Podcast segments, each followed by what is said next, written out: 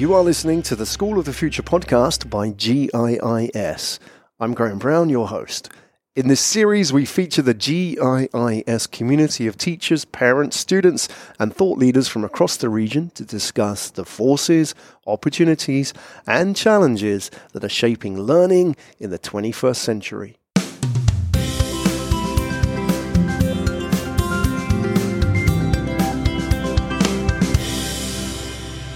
Hello, welcome back to School of the Future podcast. Today we're teaching six year olds sustainability and society. Is it possible? As we face some big challenges in wider society, how do we equip the next generation to really create positive impact and change? Joined by two teachers here at GIIS, Rama Rajiv, who heads up the kindergarten, and Padmarani Srivatsan, who's also a kindergarten teacher and runs the environment and sustainability programs at GIIS. We're going to learn about their journeys as teachers, as well as the challenges in nurturing that curiosity, that passion in kindergarten students. Coming up in School of the Future.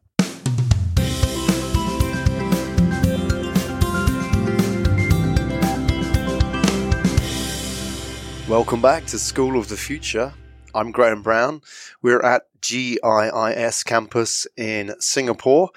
I'm joined by two teachers who are going to uh, help us understand and explore a little bit of the world of the younger students here, especially in kindergarten as well. We're going to talk about well, as young as six years old or even younger, and issues that really are top of the agenda today, sustainability and society. And do children really understand? And can they actually make a difference in this? So, to help us answer that question, those questions, I'm joined by Raman Rajiv and Padmarini Srivatsan. Apologies for the pronunciations. I did my best there. Rema and Padma, you're both uh, teachers here. Rema, you head up the kindergarten here, and Padma, you're a teacher here, but you also head up all the environmental projects. So maybe I can open with a question which the listeners may be interested in hearing the answer to, but you know, really, to what extent do children understand, and how young do they really understand those issues of sustainability in society? And I guess I'll, I'll ask you: Do we underestimate children? Yes, we do, and uh, I think right from the from nursery onwards, I've been a nursery teacher for five years, and through all kindergarten, all levels, I've been working in GIIS, and I've, a nursery kid can be sensitized. He is able to understand what is Mm. a climate change in his own words. It's up to us to bring it to their level. And then they actually they go home and then talk about it to their parents. Mm. And uh, and uh, parents are surprised. You know, uh, one of the parent told me it was the dinner time talk that you know we need to look at How, what we how eat. old was he? She? Uh, he uh, the child was uh, five years. Five years. Yes, uh, and he said that no, we are not going to waste food. Hmm. We are going to take the portion that we are eating. Mm, mm, You are not going to throw the food. Mm. So because he said that you know the food comes from the soil, mm, and we are wasting food. We are we are not caring for the environment. mm. Wow. We are not caring for the people who need. Yeah, yeah. Five years old. That's Yes. amazing. Yes, So, in that instance, they, they get it. They understand, they do. right? They do. They, very much so. And how is that now in terms of the, the kind of things we need to teach them? Do we now need to sort of teach them at a higher level? Or do we now need to, you know, we don't sort of dumb it down for kids? We have to come down to their Yeah. level, you know, because Yeah. otherwise it's very, very difficult. If you talk about topics like global warming, Yeah. I was, so I was talking to you about the very structured curriculum that we have, which is called the iCare program. Yeah. You know, so uh, what happens is we have five topics that are dealt with Hmm. throughout the year, and each topic is dealt with for two months. So we the five topics are global warming, Mm, uh, there's animal species conservation, there is energy conservation, there is waste management, and there's world hunger. Now, these are heavy topics. Yeah. You know, the name itself is like, I mean, when, when you talk to a, a nursery kid who is, see, the age criteria for Mm, the GMP mm, program is from two and a half to three and a half for nursery, three and a half to four and a half for K1, and four and a half to five and a half for K2.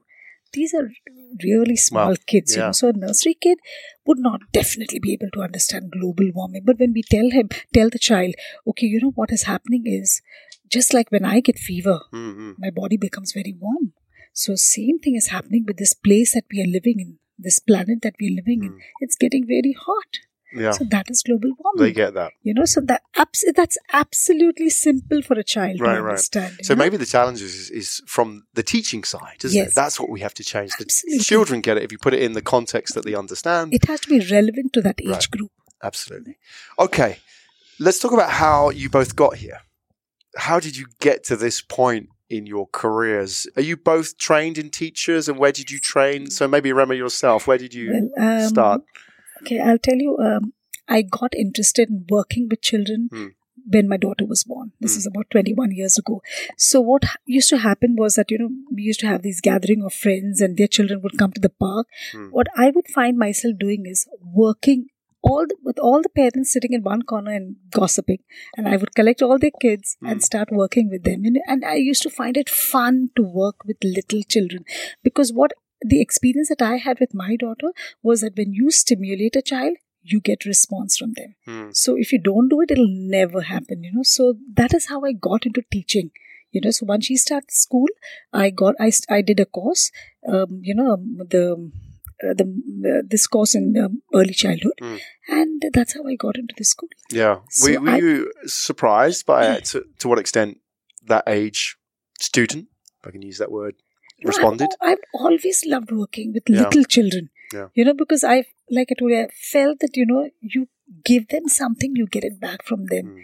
So um, the response was really, really amazing when I worked with my daughter. So I was like, why shouldn't I do it? You know, let me just give it a shot and see Mm. if children can, you know, understand things, you know, Mm. when you bring it down to their level. And uh, it really works like magic, you know. So chil- it- it's, it's, it's fun working with this set of group, Yeah. with this group of children, you know, from, Yeah. from say th- two and a half to five. Mm. So yeah, that's how I got into the school. So- Very curious about the world, aren't they? They're absolutely absorbing information Absolutely. and Like, uh, yeah. asking questions, Uh, so asking why. mind, yes. Yeah. And it's important for us to satisfy that curiosity, Yeah. you know, because, yeah. Yes. Hmm. So, Cool. yeah. Good. How about yourself, Padma? Yeah. Yeah. when you're actually teaching now, Yes. have you uh, always been a teacher? I, I just like uh, Rama said, even I joined school uh, when my daughter Mm. started her schooling. Uh, that's I was also uh, interested in small kids, Mm. and then I used to really love being with them. And I thought when I do- when my daughter went to school, I thought, okay, I need to keep abreast with what's happening in the world. So I became a teacher. I I got trained in a school in Chennai. I was in Chennai for 17 years uh, after I got married, and Mm. then uh, both of us went to the same school and then uh, that's how my journey started. And i then i moved to bangalore for six seven years. I worked there as a kindergarten teacher same. And then moved to uh, singapore where i'm working in gis now. And i feel children are like a clay. You need to mold them. The way you mold they become what it is. It's they're just clay. It's so easy for a kindergarten teacher if the teacher is inclined to you know Hmm. make a change in them you know they they can mold the kids you know Yeah. and then we get the result immediately because they want to do it they Mm. want to make a change in their environment be it uh, related to environment or keeping your classroom clean or you know talking about energies as uh, switching off the light fan and Mm. they go home and tell the parents you know you're not switching off the light. My teacher told me. Yeah. i can state an incident where i was talking about um, plastic you know single use plastic where when you go to uh, the shopping you know uh, ask your parents not to carry uh, i mean buy a plastic bag carry your own bag. And i get a call from at 9 o'clock in the night one fine day and i was surprised why the parent is calling me and then the the parent was pleading me said can you please tell your student it's one day i forgot to take my bag he's Uh. not allowing me to buy the stuff Right. Was the And- parent yeah. happy? and the parent was very happy and the child is saying can you say sorry to my teacher Wow. So, you know, actually, we feel that, you know, she's made a difference in the life of the child because he is carrying the message that she has conveyed to him at home and beyond the school. Yeah, yeah. You That's know, really important, isn't Absolutely. it? Absolutely. Outside the classroom, Absolutely. how important that is. Yeah. and i think the parents also has a role in this Mm. and because the parents also reciprocated you know uh, and then understood what the child is saying and then called me at that time and she said sorry teacher I will not do this again. the fact is, Love it is very difficult to convince an adult to make lifestyle changes, Mm. but it's very easy to mold a child Yeah. to listen to what you have to, you know, convey to them, and they are more receptive to making those changes. Does that stay with them forever? The the lessons, the As long philosophies you impart. As today? long as that thing is, you know, it is um, uh, inculcated in the child, even in the home environment. Yeah. That co- that talk has to be there constantly. Mm. You know, that's how. Um, yeah, those changes It's can. a big impression. I mean, we is. can all think of our very early formative years, and Correct. people have big impressions upon us, right? Yeah. You know, especially those teachers, Yes. the teachers that you know you still remember today. you Certain remember their names, right? Yes, Certain teachers. Certain teachers. There was always that one teacher. Yes. I also remember as well, from, from my experience, and I wonder how you sort of convey this in the classroom as well, that there were teachers who made you gather round. They told stories. And those were always the ones that you looked forward to that lesson. You know, I even think that I can remember the names of the, the teachers. There was a Mrs. Roberts, for Yeah, example. Yeah, She was always the one that said, gather round children. That's that magical effect, that gather round. Absolutely. And then there would be the teacher that just opened the books and read, you know, out the, the exercises. Completing the the regimental form of teaching. Yeah, exactly. Those were always the ones that you dreaded. But then there was the ones who gathered around, and it was such a delight to go to the classroom because the stories you can even remember today, that the power of the stories.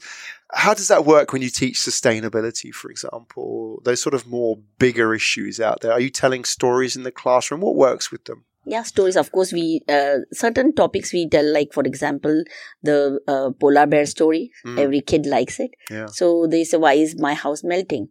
So, so the children will sit and they discuss among themselves. You know, why is the house melting? We need to do our part. Yeah. We should not cut trees. We should plant. So we have a small garden in the school.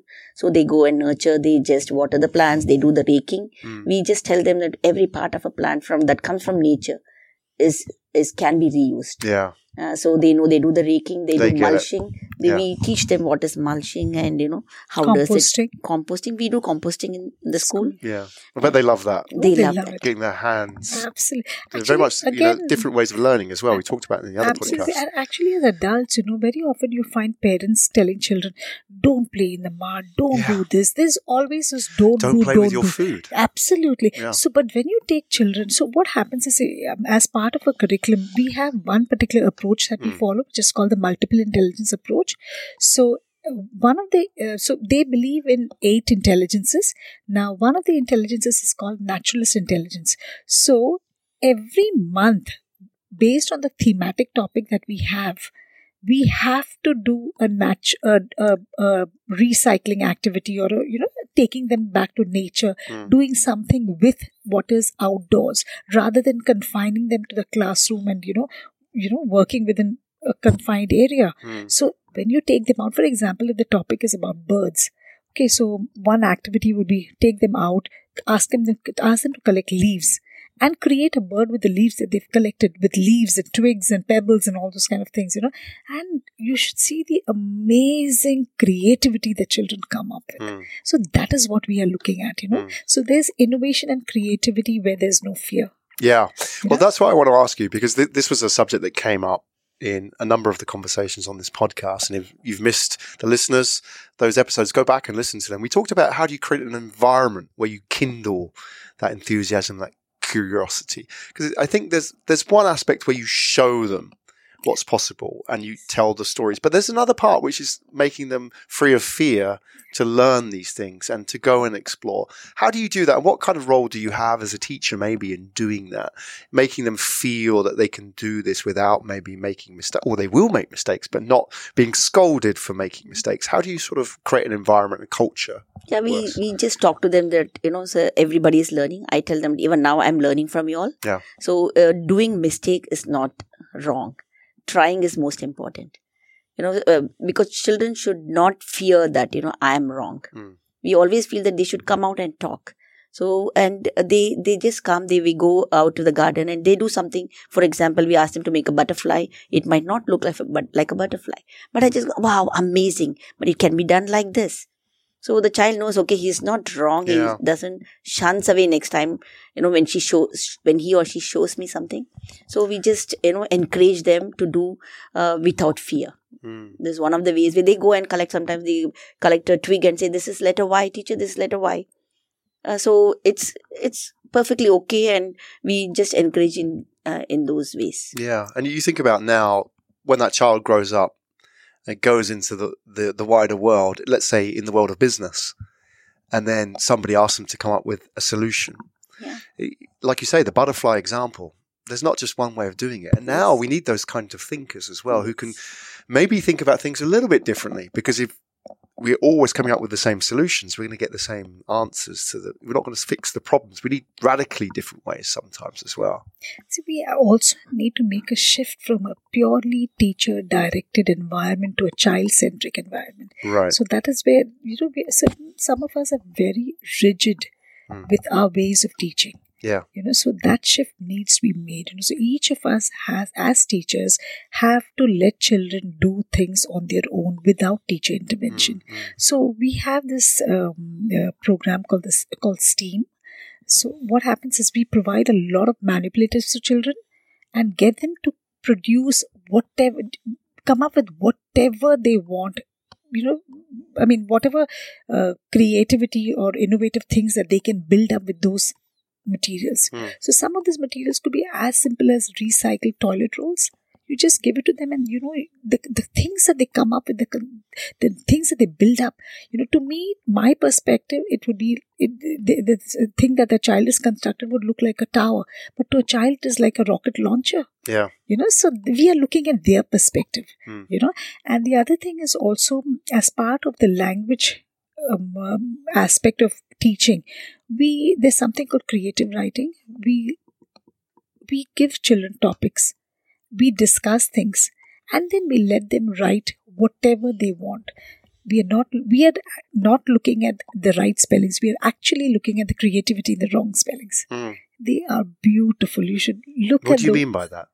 what I'm trying to say is that you know to, uh, to uh, this the word beautiful. This is a beautiful uh, picture. Yeah. Okay, beautiful to me is B E A U T I F U L, but to a child is B U T F L. Yeah. It's perfectly okay because it is he is trying to do it in a phonetic manner because we are teaching them phonics. Yeah. So he's trying to write it. So that is his perspective. Yeah. So how can I tell him that this is not correct? Okay, so You know? let me play devil's advocate here. How do you create that environment where you're effectively telling the child that's okay? Yeah, that's absolutely okay. Yet there is at some point they have to actually spell that, and there may be a test Yeah. at some point. Yes.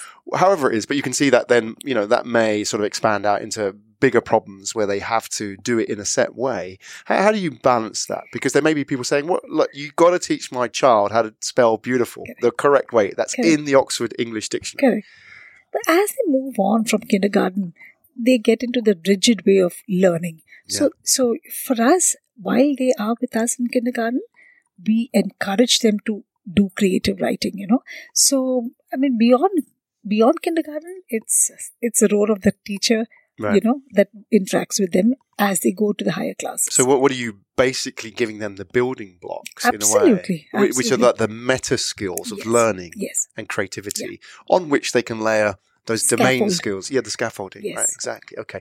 Well, we're going to talk about some of the programs as well that you're involved in here at GIIS. And I guess before that, we're going to talk about iCare and so on. But before we get to that, we um, maybe we can have a look at this whole idea, and we're sort of leading up to it. We talked about in previous episodes about thinking outside the box. What is the box for a six year old? What is that box that you want them to think outside of? What is it? Is it a traditional education system or what, what is it you're trying to get them to think freely from? Yeah, What do you think holds them back? Yeah, see, uh, we have something. We just uh, when we say that we are doing something, we are making something. So we just make tell them that you know it's not actually buying something and doing. It's always when you're talking about sustainability, it's not Mm. always buying new things and doing something within the environment. We can go and we collect twigs, we collect do this, this, and they make all the loo- it's called theory of loose parts. So let them do whatever they want. Hmm. So they come out with a lot of creations, you know. So they're thinking out of the box. So the other day, I just gave them a small st- uh, roll. Uh, it was a toilet roll. They built one upon the other, and the child was building a bridge. Hmm. So I mean, it's that's the way we ask them to think of the box. How to make a bridge? Some other child was saying, "I can't do. We don't have." So they took a can was there, the coke can. They kept on that. They tried to. They took a Blu Tack was they fixed it. So it's they're coming out. That's thinking out of the way. They they don't think rigidly. Okay, I need to have the Mm. same type of thing for me to make a bridge.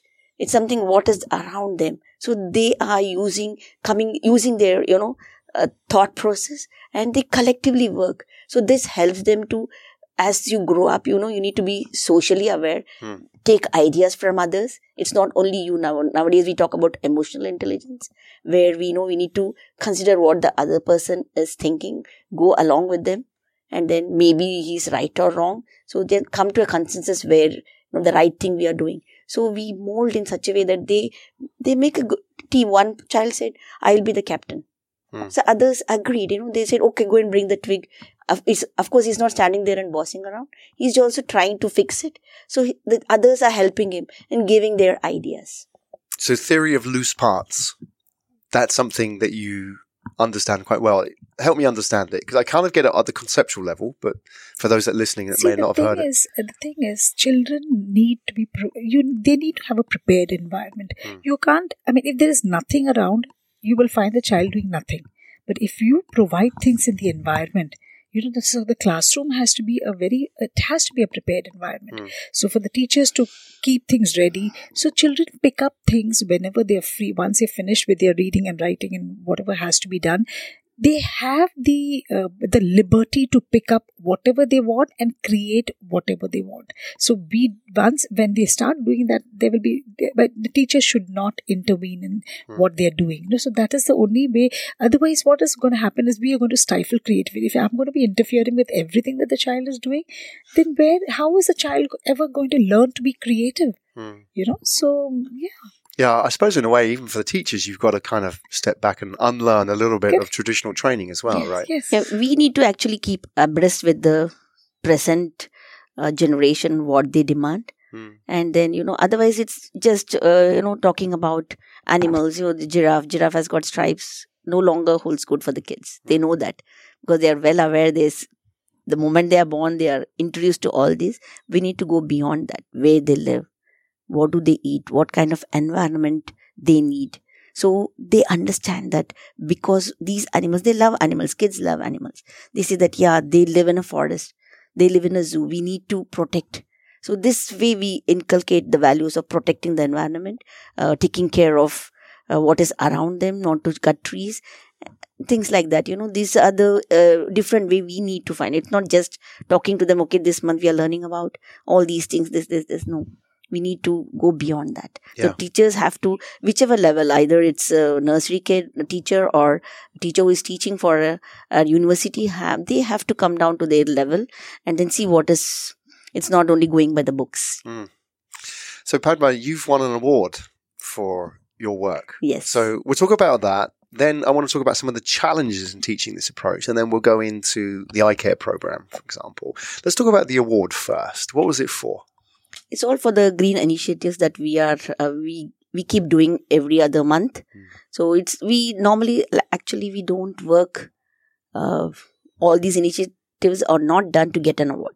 But since we uh, uh, are eligible so we try to apply for an award and we receive it. It's uh, some of the programs like we are invited by national environment agency in singapore uh, to conduct workshops for the public uh, there is once a year event called Clean and Green Singapore where our kindergarten students they have gone and presented a skit on uh, Tetra Pak and saying that it can be recycled and it's better than plastic. So uh, to the public, so it goes to that level where you know they are able to uh, you know go and convince people who are So, they were presenting. reach out to the How- community How old were they? These uh, all four five years old. Okay, presenting Yes, about pe- Tetra Paks. yes, yes Okay, in front of a public audience. It's Okay. in a in a mall. on the microphone. Yes, Yes. on a stage. Oh, nice. And were they using like props and visuals? Yes, yes.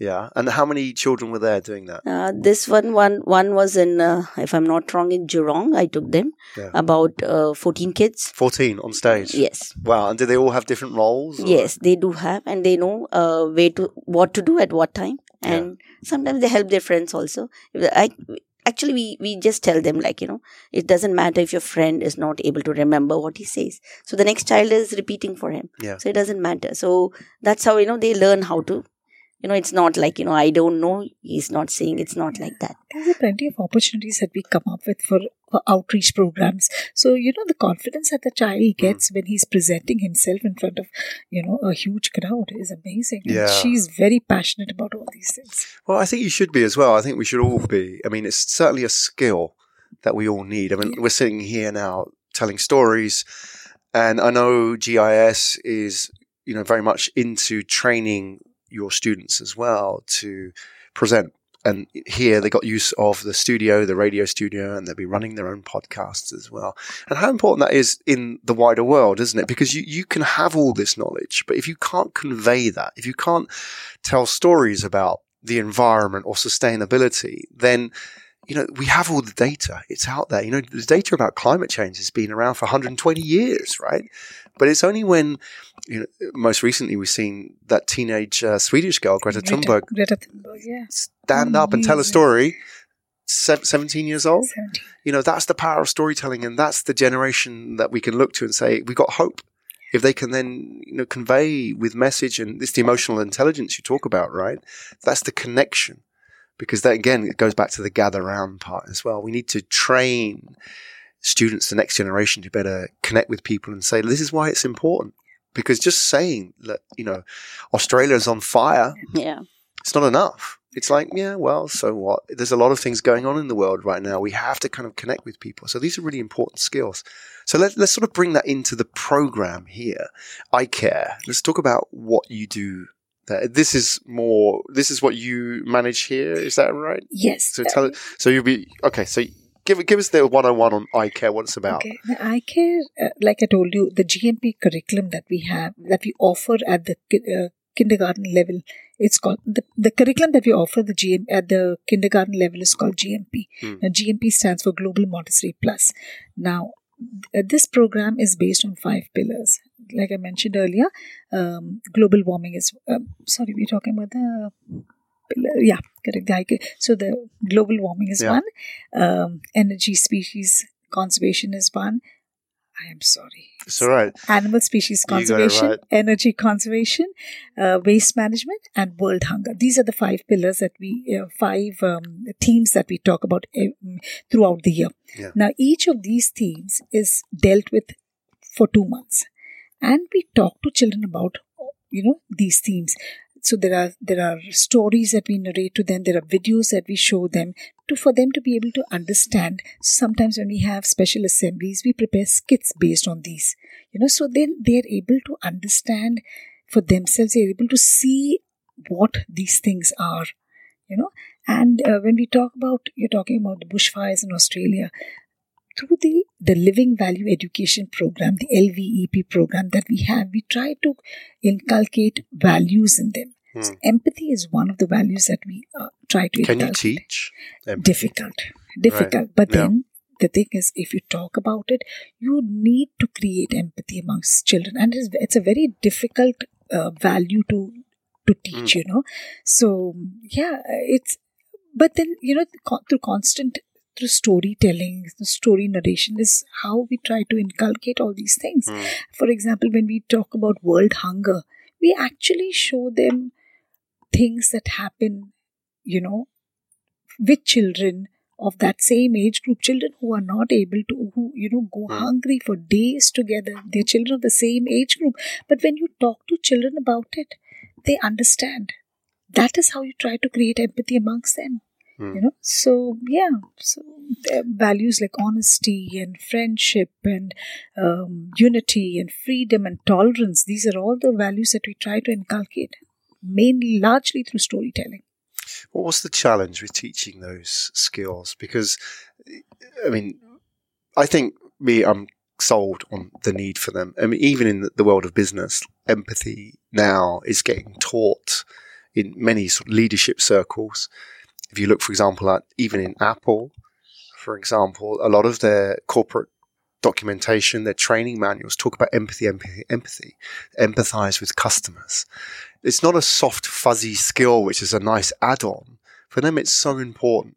And that's not just business, but in the world, like you say, empathizing with people who may be suffering. Yeah. So you, you can then think of a, a solution for them, right?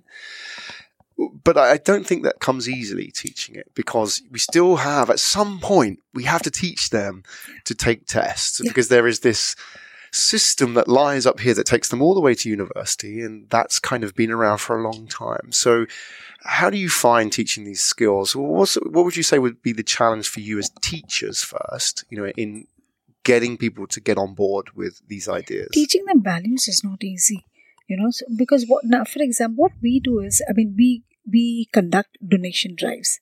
So when we the, when when we have a donation drive like this there's a drive that we call samlip south africa mobile library project. Now this is done in conjunction with um, sony singapore. Every year they you know they get in touch with us and you know they ask uh, they ask us to donate books. So what we do is we send out a mail to the to the parents and ask parents to don- donate whatever is in good condition. So this whatever is collected is sent to sony singapore and they send it to the uh, mobile libraries in africa. So when we do um, you know activities like this it is actually creating empathy in children. It is telling children that you know what there are children in south africa just like you who are not able to go to schools like Mm. you go to. So can we give them books so that they can read even at home so that's how you create empathy in children so yeah, it's it. rewarding empathy as It well is, in many it sense. is, Yeah. It is. And they, the sense of pride they feel when they drop the books in the basket, the designated basket, they feel so good that they are going to do something for somebody else. Yeah. You know? And then we have something called the toy buffet, which I think she has done in the other campus. Tell us about that. Yeah, the toy buffet basically children bring all the good toys that they have, which is uh, in usable condition, and then uh, it's donated to uh, needy children in Singapore, Hmm. where we set up a booth, and you know, uh, children from uh, the needy students they come and they choose their booth. You know, there are different schools take part. They choose their booth, and then they take what is good for them. You know, because sometimes we get toys which are not good because some parents think that it's just you know cl- clut- decluttering your house Yeah. so we get those stuff also but we try to you know uh, remove those and give the good ones and the sense of achievement for the students that yes after i play and somebody else is playing bringing a joy to a child's face you know when you buy i we keep telling them you know why do you want to donate? When you go out for shopping you want to buy a toy and your father or mother gets it for you and how happy you are. And there are some people who don't have that privilege. Hmm. so can we donate? Can we give you good toys? If you're feeling that okay i'm done with it i don't want to play with this anymore. So they bring they are very happy you know. They Mm. come and say and then yes um, uh, my mother said i can take this. Mm. and i i brought this is my personal toy. I like it but i don't play with this anymore i want to share it with somebody Mm. so those are the some experiences uh, that we have encountered in the school Yeah, I, I'm curious as well. I mean, generally about how children of that age really respond, like, and how they sort of think a little bit differently to people maybe ten years to their senior as well. I mean, I, I remember very distinctly being five years old at school, and this was sort of in the mid seventies, sort of mid late seventies, and I remember um, there being famine. Oxfam was obviously very active in in raising money for you know yeah, well, in the starvation in Ethiopia, and there was like crops wiped out and so on.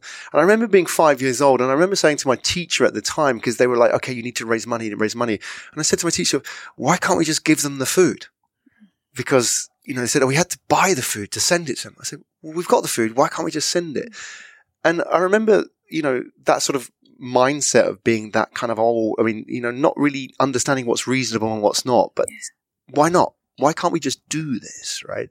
So, have you seen that? I'm curious. Like, I mean, have you been challenged, like, by these, you know, these, these four, five, six year olds in that sort of attitude of, why can't we do it like this? I mean, maybe you know, because we're older, we're experienced, we think, well, this is how it's always been done. Even us, you know, who are teachers effectively in life, we think we're very sort of flexible in our minds. But then children come to you and they sort of surprise you. Why not just cut through? Let's do it this way. Have you sort of experienced that as well in your programs? we have a lot of deep thinkers Yeah. you know amongst these tiny tots you know um, they the kind of questions that they come up with is very different from you know there are some of them who think very very deeply not the rest of them. I mean, if you ha- if I have hundred students, I would have maybe about four or five who would really, really think about, you know, things like that. But the important thing is that does not that should not stop me as a teacher from conveying, Yeah. you know, the values or inculcating values amongst children. You know? When you mean deep thinkers, what do you mean? Philosophers. yeah i mean you you have children who really really think about the things that we talk about like for example if i'm talking about world hunger Hmm. you know when i when i remember last year when we had this um, you know a regular date uh, regular assembly that we were conducting and we were showing them uh, video clips on you know children in africa you know um, um, uh, so I, I i found this girl sitting in a corner and crying and crying and crying. So when I asked her what is the matter, she said, "Ma'am, I'm feeling so sad for them because they have no food to eat, and I, and there are times when I waste food. Wow. You know, so so I mean." You know that is empathy. Yeah, so yeah, that very- yeah, that is strong. exactly what we are looking at. You know, so if even if I can convey that value of empathy, if I can see that happening, even if it's in two children or three children, I feel you know I've done my bit. Hmm. Then the apart from that, we do a lot of recycling and upcycling activities. A lot of that is happening on a day-to-day basis. In fact, now we are creating a display board in school. So, you know, we've collected egg cartons and we've engaged all our children to come and start painting the egg cartons.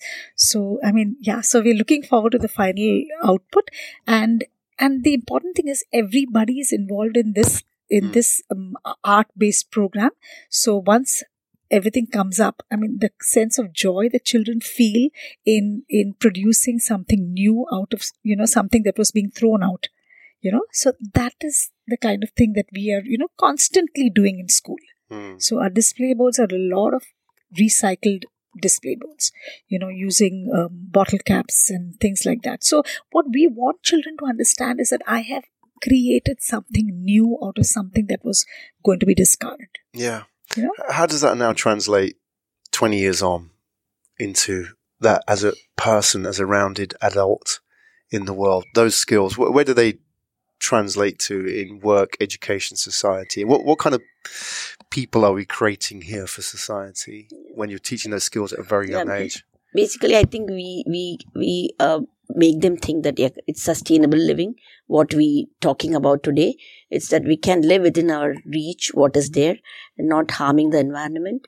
And so something new can be done. It's not always buying stuff from the market and displaying so and i think as they grow they will think about you know using these uh, ideas that they were at the young age. They can uh, you know use it in their uh, regular day to day or in their uh, office Hmm. uh, you know Yeah. Is it just about sustainability in that sense? I mean, how are those values and ideals about sustainability value and of not process? wasting there's not Right. wasting is one Yeah. and then you know sharing is the other thing and so sustain basically uh, it's just getting to make them understand that yes uh, uh, you know uh, we are able to uh, do things within our reach Hmm. We have um, every year we have the kindergarten senior kin- kindergarten which graduates and moves on to grade 1 so every year as a ritual we get them to plant plant saplings you know so so this is a standard thing that is done every year so you know when they see these plants growing Mm. in in fact, the sense of joy that we feel, I, I mean, I think I was commenting to you a few days ago. I, was, I told her, you know, there's that mango tree which is there that was planted sometime in 2012. Wow. So, you know, I mean, the kids have grown up, they've gone away, you know, but I'm still there. Yeah. so I can still see the, you know, the tree. Growing up.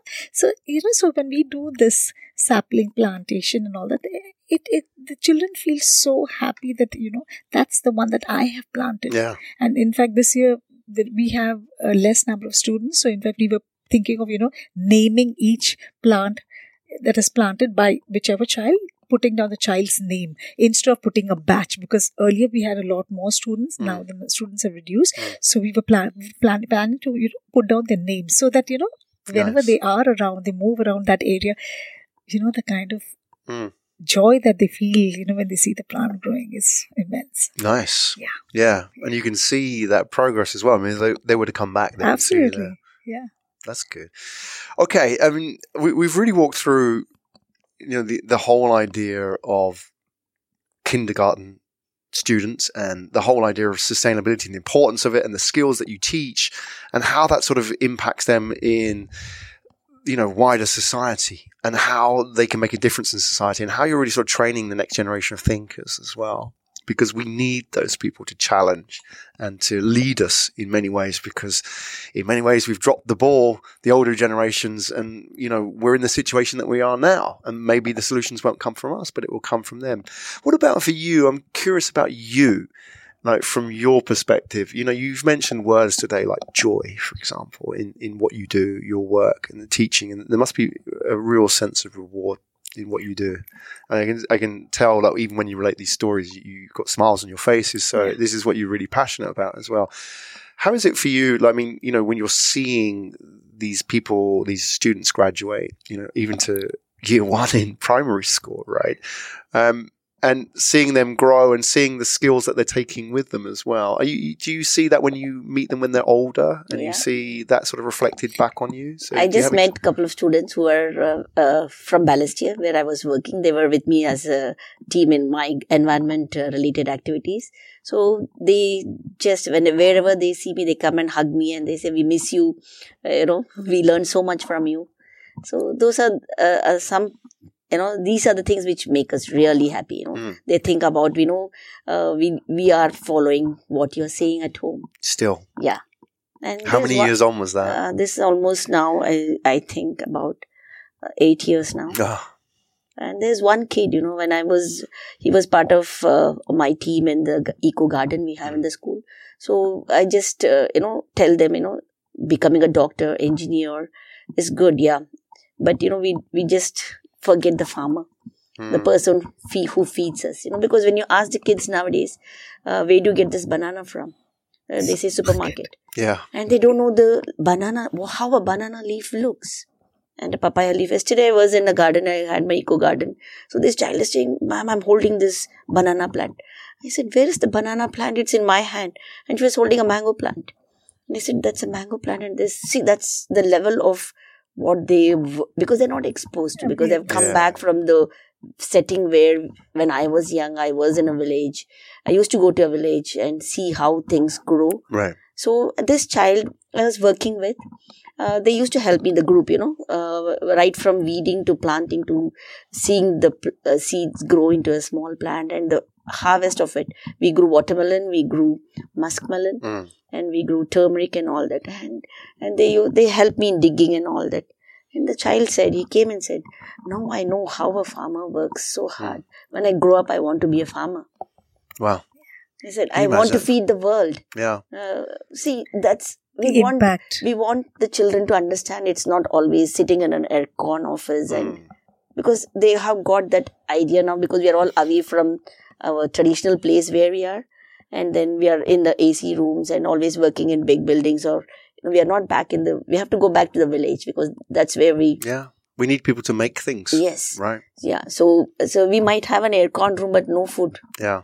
We might have money but no food. Fascinating. All those years of teaching kids to be doctors engineers accountants yeah. And now right. it says he wants to be a farmer, yes. which is almost like what everybody was trying to escape yes, from. Right? Yes, yes, he said that. And incidentally, uh, he uh, his father was moving back to India. He came and told me on the last day, "I will never forget you. I will be a farmer." Yeah, and it's you know I see it. I mean, I work in the industry of technology, and I see a lot of the developments now, and like ag tech, so agricultural technology is one of the big growth areas. Yeah. And it's interesting, like farming, which always was the domain, and you know, for a long time of they were much older. These are people less educated. But now it's all these young people getting into agricultural startups because now they've got access to all these cool technologies and they see big problems which they can solve. And that's exciting because they're actually making something. And I think as well, like people now are saying, I don't just want a career. I want to do something with my life. And that gives them a real opportunity.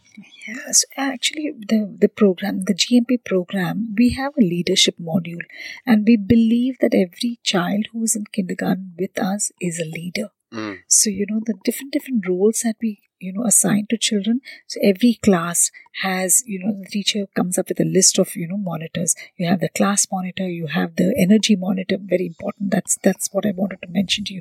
The energy monitor, we have the, what about the table monitor? We have the line leader. So, you know, when there's transition happening from one class to the other, there's a line leader who leads them. So we have the energy monitor. So every, um, I mean, yeah, uh, every day that energy monitor is supposed to you know go to all the classes and check whether the lights and fans are switched off. Because we used to switch off lights and fans for, for about half an hour every day while the kids were with us in school uh, are with us in school. So they would go and check out in all the classes and and we and we had empowered them to come and tell us you know okay that this particular class there's nobody in the class but the lights and fans are on Mm. so, you know, I mean, children need to be empowered to come and, you know, let us know that, okay, you know, and we need to switch it off. When we, when we leave the class, they have to be switched off, you know. So, I mean, and when you give those kind of rules to children, they, they, they manage it beautifully. Yeah. And, and then when that happens, not only in school, when they go home and tell their parents, oh, you're, you're you know, there's nobody in this room, why are the light and fans on? You know, and then when he goes to his friend's place, so that, so that that's when we feel that you know we've made a little Made bit of a difference. You know. And they've had responsibility. Absolutely. And they, they've they've sensed it as Yes. well. And now that will be part of their life forever. absolutely. So that's Wow. what we aim to do. In, in rounding up as well, I mean, we haven't mentioned it, but I think maybe we'll we'll talk a, a little bit in the, the close about two projects, which I feel, given the magnitude of the challenges we face today, these are a great example. So maybe we can talk about those because then if the listeners, the parents or fellow teachers as well want to find out more about these projects or even, you know, partners in the wider ecosystem of business and so on, education, want to know about them, they can, you know, reach out and see your work as well. So you've got, for example, the self-watering plant. We talked about that as well, as well as the sea cleaner project. So maybe you can tell us, okay, tell us, the outreach programs. yeah, the outreach programs. Tell us about those, and then that gives people a flavour of the, the actually what you're doing out there, and then people that gives maybe people some opportunities to get involved with what you're doing here. Uh, so at uh, uh, East Coast campus, uh, uh, since I'm in charge of the environment related activities there, so we bring in students. We talk to them about, uh, uh, you know, uh, being uh, kind to the nature.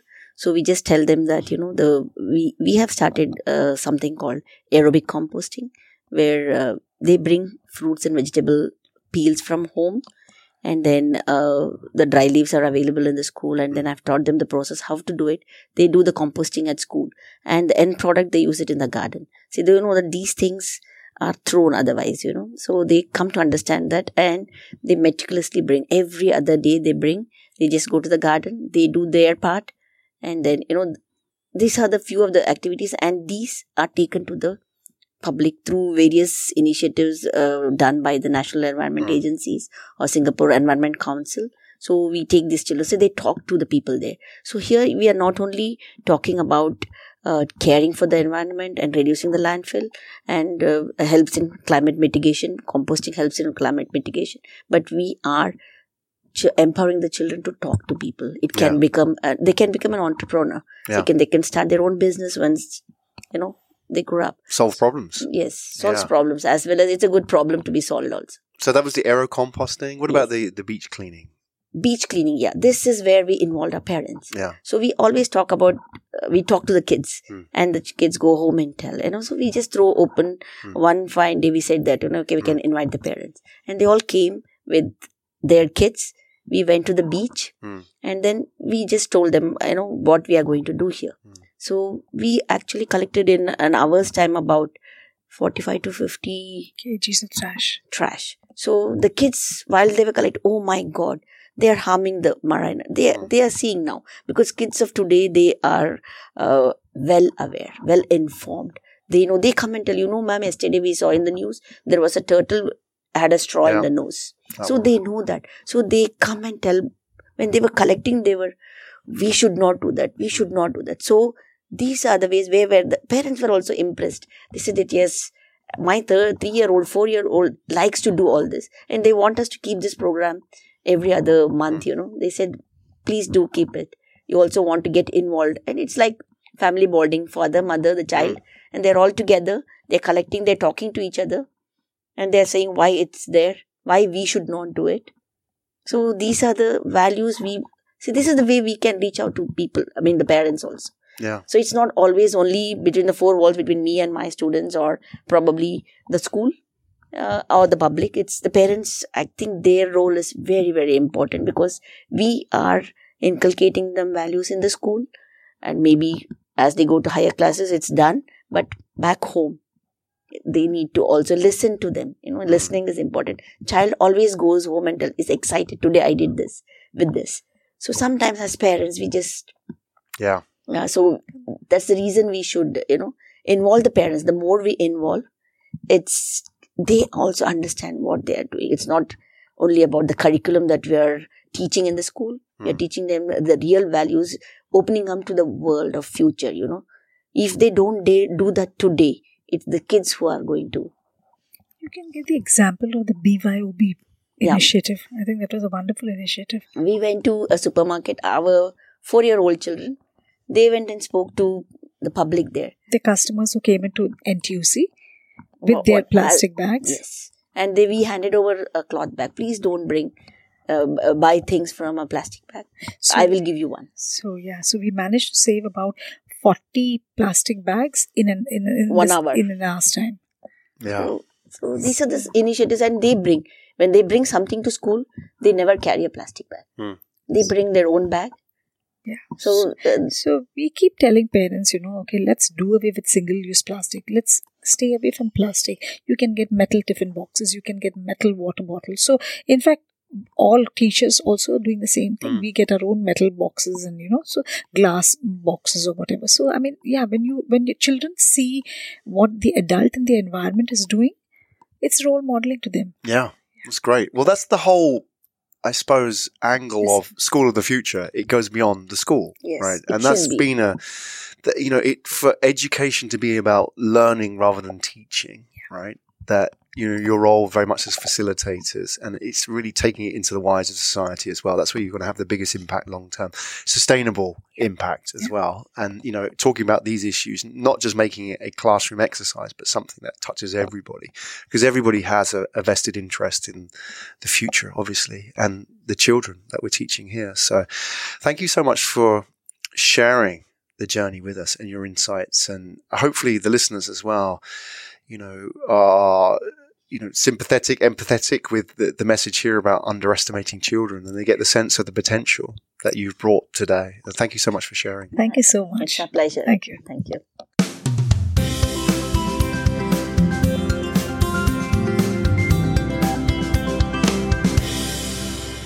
You've been listening to the School of the Future podcast by GIIS. To learn more about GIIS, our community, and our latest thinking, visit us at www.globalindianschool.org or find us on Facebook, Instagram, and Twitter.